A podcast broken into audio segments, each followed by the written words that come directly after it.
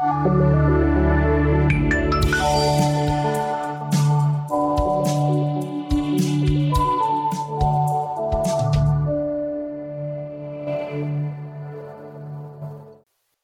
everyone, and welcome to the B2B Marketing Podcast. My name is David Rowlands. I'm the editor at B2B Marketing, and I'm joined today by Kate Owen, who is CMO at the University Partnerships Programme Limited. So, Kate, thank you very much for joining me today. Before we get into it, could you please just introduce yourself to our audience and give us a little bit more uh, information about your career in B2B today? Sure, David. Thanks for having me. So, I've um, I've got over 20 years experience within um, marketing and comms across uh, both B2B and B2C, um, private and public sectors, uh, global and national. I've worked for organisations um, such as Adecco, where I was there for about 10 years before moving on to Starbucks in the press and public affairs team. Um, from there, worked for Thomson Reuters for about seven years, leading their global campaigns um, before moving on to the NHS to set up and run the marketing internal comms and press and public affairs for the entire NHS estate across the UK. Most recently, um, I joined Capita to set up and lead a new function on industry marketing, ABM, and strategic bid support to their private sector clients, which amounted to around 2 billion against a 4 billion book of business, whilst also leading their go to market campaign team, which was very much tasked with designing multi channel marketing and common strategies across all industries to the full customer base across Capita, very much focusing on lead gen, retention, and renewals. And then four months ago, joined UPP, delighted to have joined there as their new CMO, part of the executive leadership team. I'm responsible for all marketing across B2B and B2C, whilst also managing press and public affairs, internal comms, student experience. We have an amazing UPP Foundation, which is our independent charity, and then also helping to drive our our wider ESG strategy in conjunction with the wider ELT across the group. So, a very broad, mixed, and, and varied role across marketing and comms. Okay, great. So you've obviously only been in the role at the UPP for a few months now.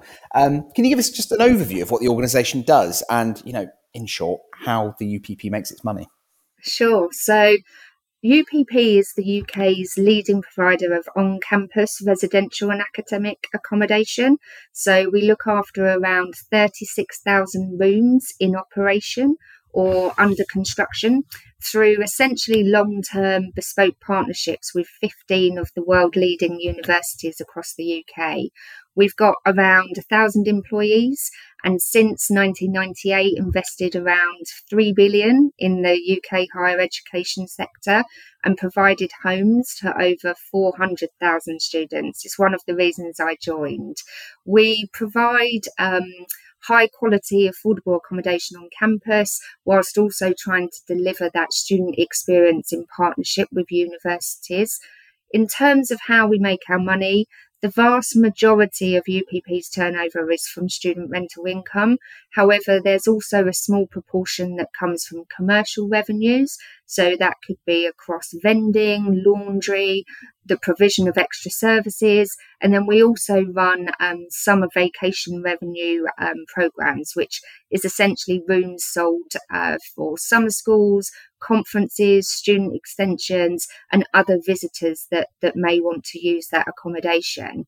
We also generate revenue from securing and delivering new transactions, so essentially new bids, which rely on high quality B2B marketing as a result, and how our services can help universities um, and, and, and our university partners market their activities more effectively to their students, which I think is really important given that universities are finding themselves more and more very much in a competitive landscape due to this increasing student demand.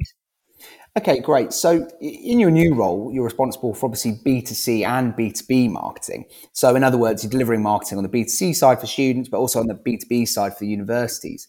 And off air, I think you mentioned that you were using ABM to deliver a joined up marketing approach for both sides of the spectrum. So, can you share some details on how you're actually doing this and what results you're expecting to deliver? Yeah, so I, have set up new ABM functions at both Thomson Reuters and Capita previously. So since joining UPP for, uh, for five months ago, it's a strategy that I've presented to the board as one that I, I think we need to implement here.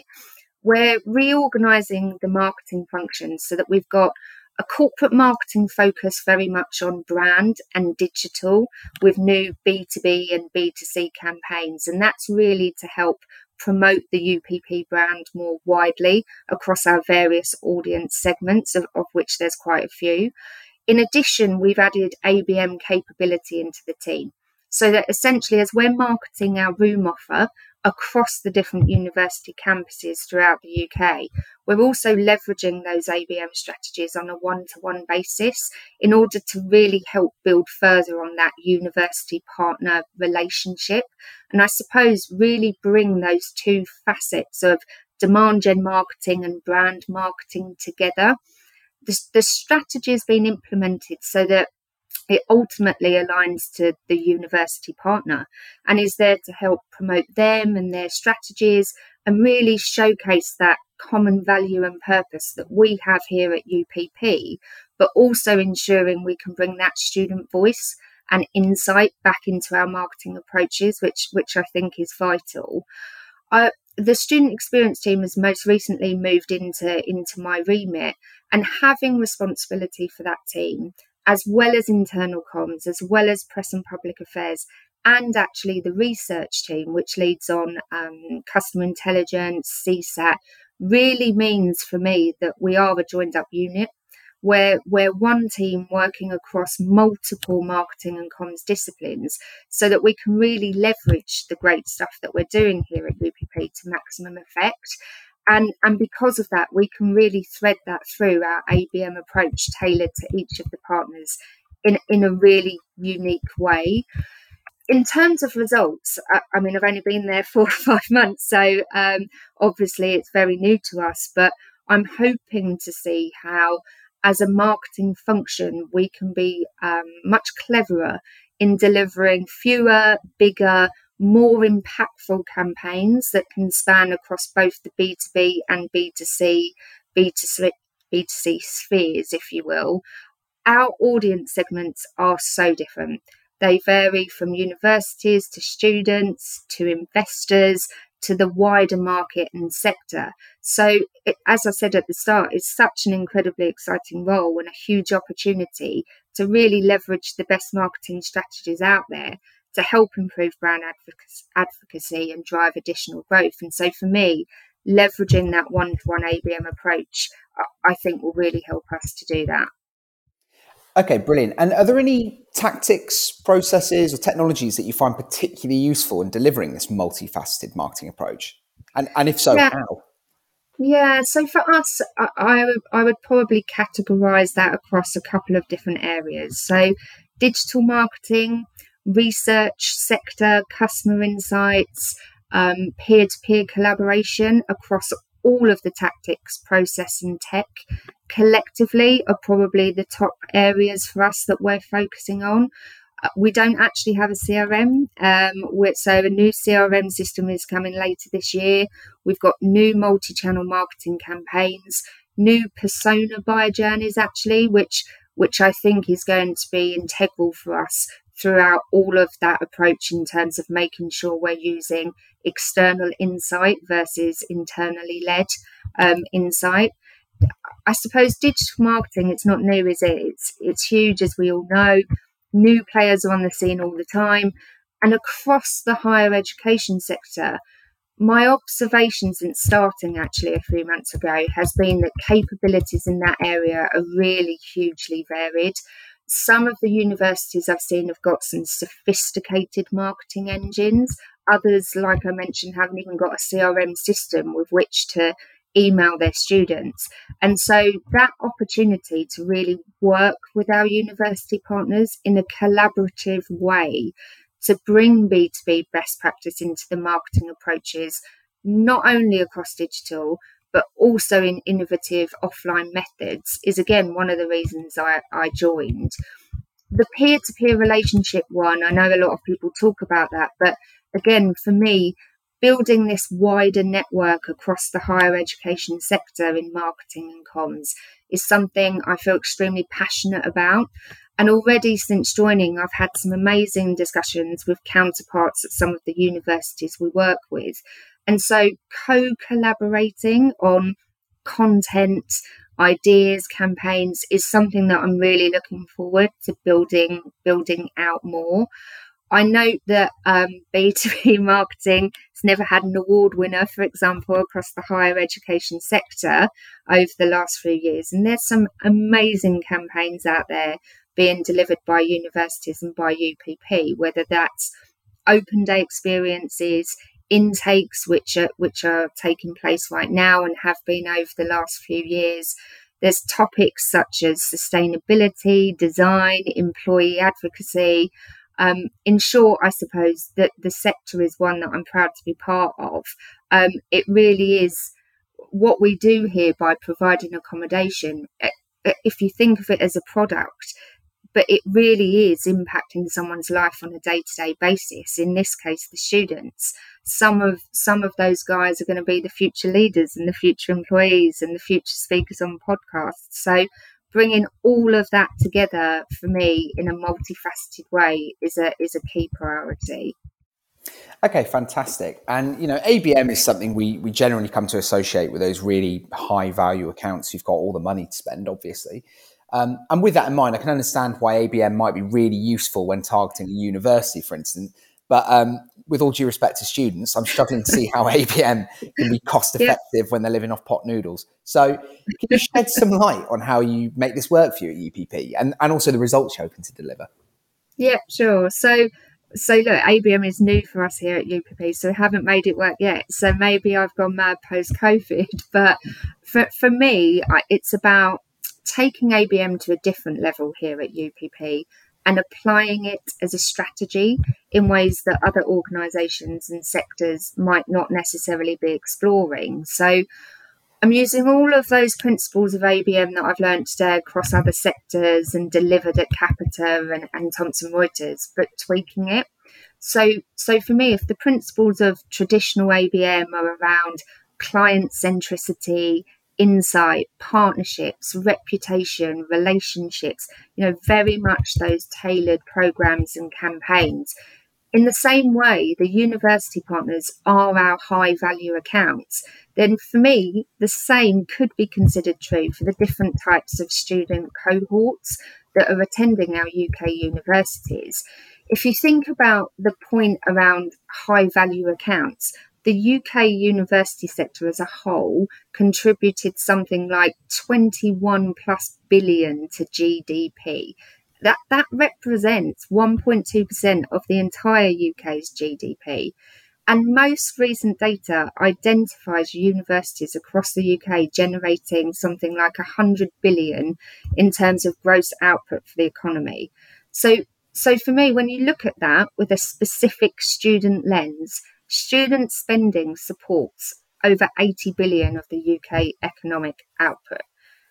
I, think that those are amazing figures when you think about that. And so if I then explore that further from a from a B2B to C perspective, and a very real example on a personal level, I, I am literally just in the process of selecting secondary schools for next year. My 10 year old daughter has already made her mind up what school she even wants to go and see during an open day based on the digital marketing experience that she's seen via videos, website content. She's already made her mind up on some of those schools and is confident in her choice without going to experience that product that I spoke about in person.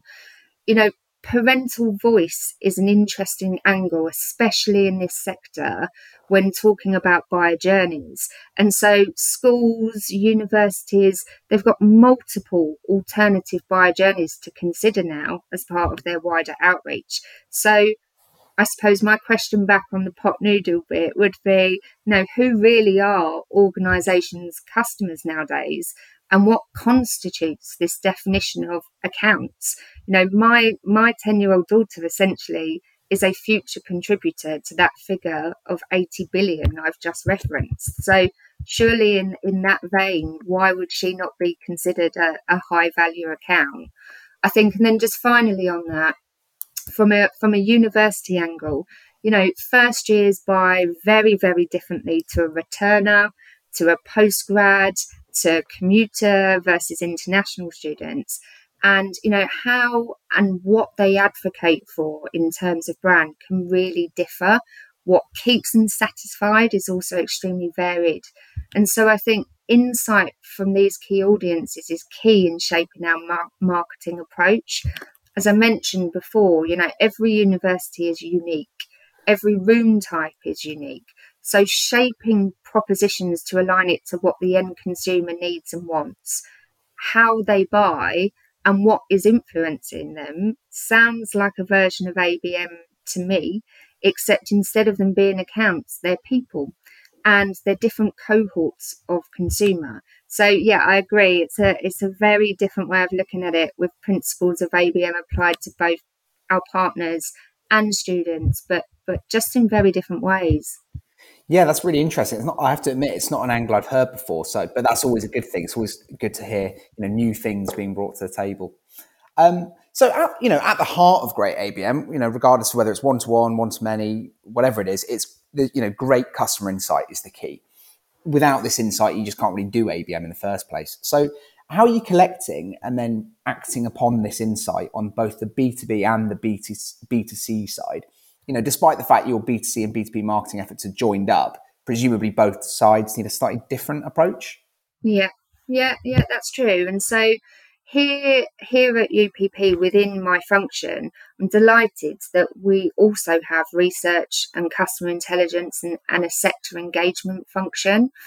The people that are involved in this area in my team really are experts in their field. They've worked across the sector for a number of years that coupled with their long-term knowledge and expertise that UPP has more broadly across its wider employee base is actually one of our it's one of our USPs. Uh, of course, it's about leveraging data and tech to capture the customer insight, whether that's across CRM, website, Google Analytics, Power BI dashboards, etc. But I think, and I've mentioned this before in, some other podcasts I've done, I think organizations and teams really forget sometimes the most powerful insight of all, which is your own people and the employees every day that interact with the customers, with the consumers. And, and, you know, in this case for us, that's our employees on the ground that are interacting every day on site with university partners and students themselves reporting on um, customer satisfaction sits within this remit. And so we are really able to look at that ana- analysis on a real time basis and, and really feed that into our marketing outreach as a result. The, the sector element of it and the sector intel that we're able to glean is then also relayed back into the business to really help feed into the growth strategy the areas of focus from a from a more commercial aspect, which in turn then feeds back into those ABM strategies and account prioritization, um, which, which we're also looking at here. I think you know, how often have we heard in, in similar podcasts that sales and marketing work together on ABM, or sales are leading ABM with marketing inputting into it, and what challenges and opportunities does that, does that create? Here here at UPP, we really are the ones that are leading on what that is across the entire business. And at board level, it is hugely refreshing with every department feeding into that. It isn't actually just the typical sales and marketing department um, leveraging that that that I've seen done done previously. We've got a lot of work to do in this space, and, and so for example, we have our own app some of our partners use it across their campuses for me, it's a channel that we could leverage, leverage even further to bring some of that insight and analytics back into the business. So definitely an area of focus for me. But I, I suppose to summarise, it's it's a blend of our people plus the tech plus innovative ways in which you can try and reach and get that that voice that you're trying to seek externally in different ways that others other sectors or organizations aren't Yeah, absolutely. And just a very quick note to our um, our listeners as well. Um, if you want to learn more about ABM and become you know world class ABMer, um, don't forget to check out our ABM conference, which is happening both physically and virtually. Um, if you're going there physically, it's in London. Uh, it's taking place on the second to the fourth of November, and you can still get your tickets now. So I think we've got time for one more question today, and then we'll wrap things up. Um, you know, speak, just speaking more generally, it seems like for years now we've been talking about B2B versus B2C. In other words, who's more creative, who's more effective, who's driving change, so on. Um, and in some ways, it feels like the two are getting close together. You know, B2B is uh, no longer the, the kind of wooden, boring side. It's it, the, the bridge is being um, the gap is being bridged. That's what I'm trying to say. Um, with you know B2B and B2C using a lot of the same channels and tactics. So I just want to know what are your thoughts on this? Is this gradual convergence going to continue until the two things are just completely indistinguishable? So great question. You've obviously saved me a really easy one for for the last one there. Um, I would say so. Given that I'm responsible for both sides of the coin, I I find some of the pieces that are out there fascinating reading. Actually, I suppose my my personal view on that in terms of the piece you asked around who is more creative, um, more effective, really driving change. I have to say, I personally don't see why there's such an element of competition here. Surely it's about, for me, leveraging the best of what works across both B2B and B2C and applying the right marketing strategy to achieve your objectives that each organization needs to adopt. We're all different. I think in, in, in fact, you know, marketing events, podcasts, thought leadership that bring the two together actually that, that I read or, or digest for me are the most useful initiatives that I've participated in across my career to date. Similarly, bringing those views from cross industry into how different marketing functions are approaching their challenges in order to to really learn from each other on on what we're doing, why we're doing it, what we found most valuable. For me, it's been the most interesting part as my career's developed over the years, and so. I suppose it goes back to that point I made at the start about building out these peer to peer relationships, both across the sectors in which we're operating in, but also more broadly and also understanding competitor approaches in ways that help enhance our approaches to suit the end goal. I think it's interesting that um, I've always been a strong believer in doing, you know, industry wide initiatives where you are um, building relationships up with competitors so that you're learning from each other in a way that you can leverage the best things about it that work for you. And I think in a world, especially post COVID, right, where companies are are really trying to balance this increased demand of customer expectation whilst trying to be innovative um, and really enabling these end to end experiences to keep that customer engaged.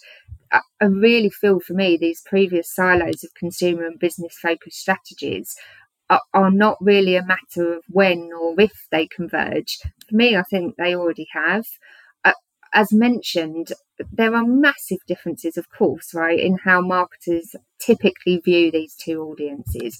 You've got B2B, single view of an, account, you know, with multiple buyers, versus B2C that really focuses on this view of the individual. But when you look at that in this context of buying journeys becoming so much more complex, becoming more similar, I think as marketeers, we need to really embrace that agility and learn how we adapt and how we learn from each other to approach these new strategies and tactics and tech um, to meet that ultimate goal, which for all of us is making this, you know, every single customer experience really the best it can be. I think I've seen this term B2E, you know, I, I find that fascinating.